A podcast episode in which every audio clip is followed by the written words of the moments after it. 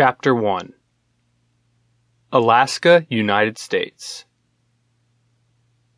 Dr. Garcia collected her luggage from the small collection area at the Wiley Post Will Rogers Memorial Airport.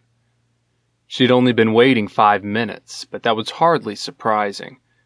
The airport served a city of just over 4,000 people. It was a small airport for a small city, but that didn't make it unimportant. Quite the opposite. This was the home to one of the most advanced federal research sites in the United States.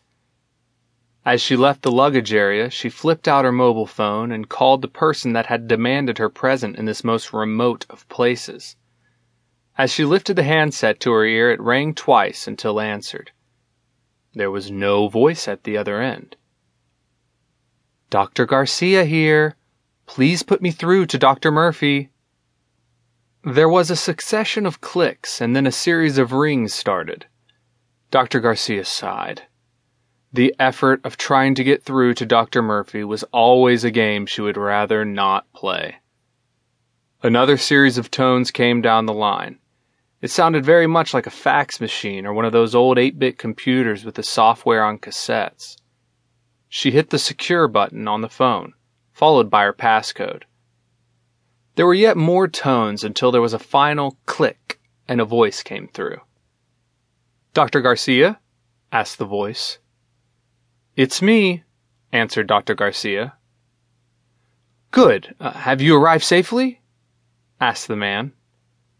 She approached the doors of the terminal, barging them open with her bag, and stepped out into the bitter weather of Barrow, Alaska. Yeah, I'm heading to the carpool. Is the system back online yet? She asked in a frustrated voice. As she left the building, she stepped out to the road and towards a waiting car, a large black Chrysler 300 limousine. Stood next to the car was a tall man in a black suit and wearing a woolen hat. He spoke quietly to himself and then opened the door.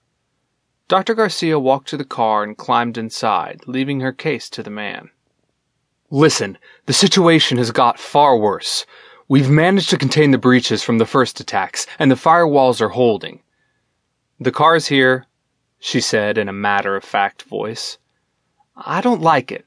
Wait till I get there. Have you cut the hard lines? You can't afford an external breach, even if the labs are isolated.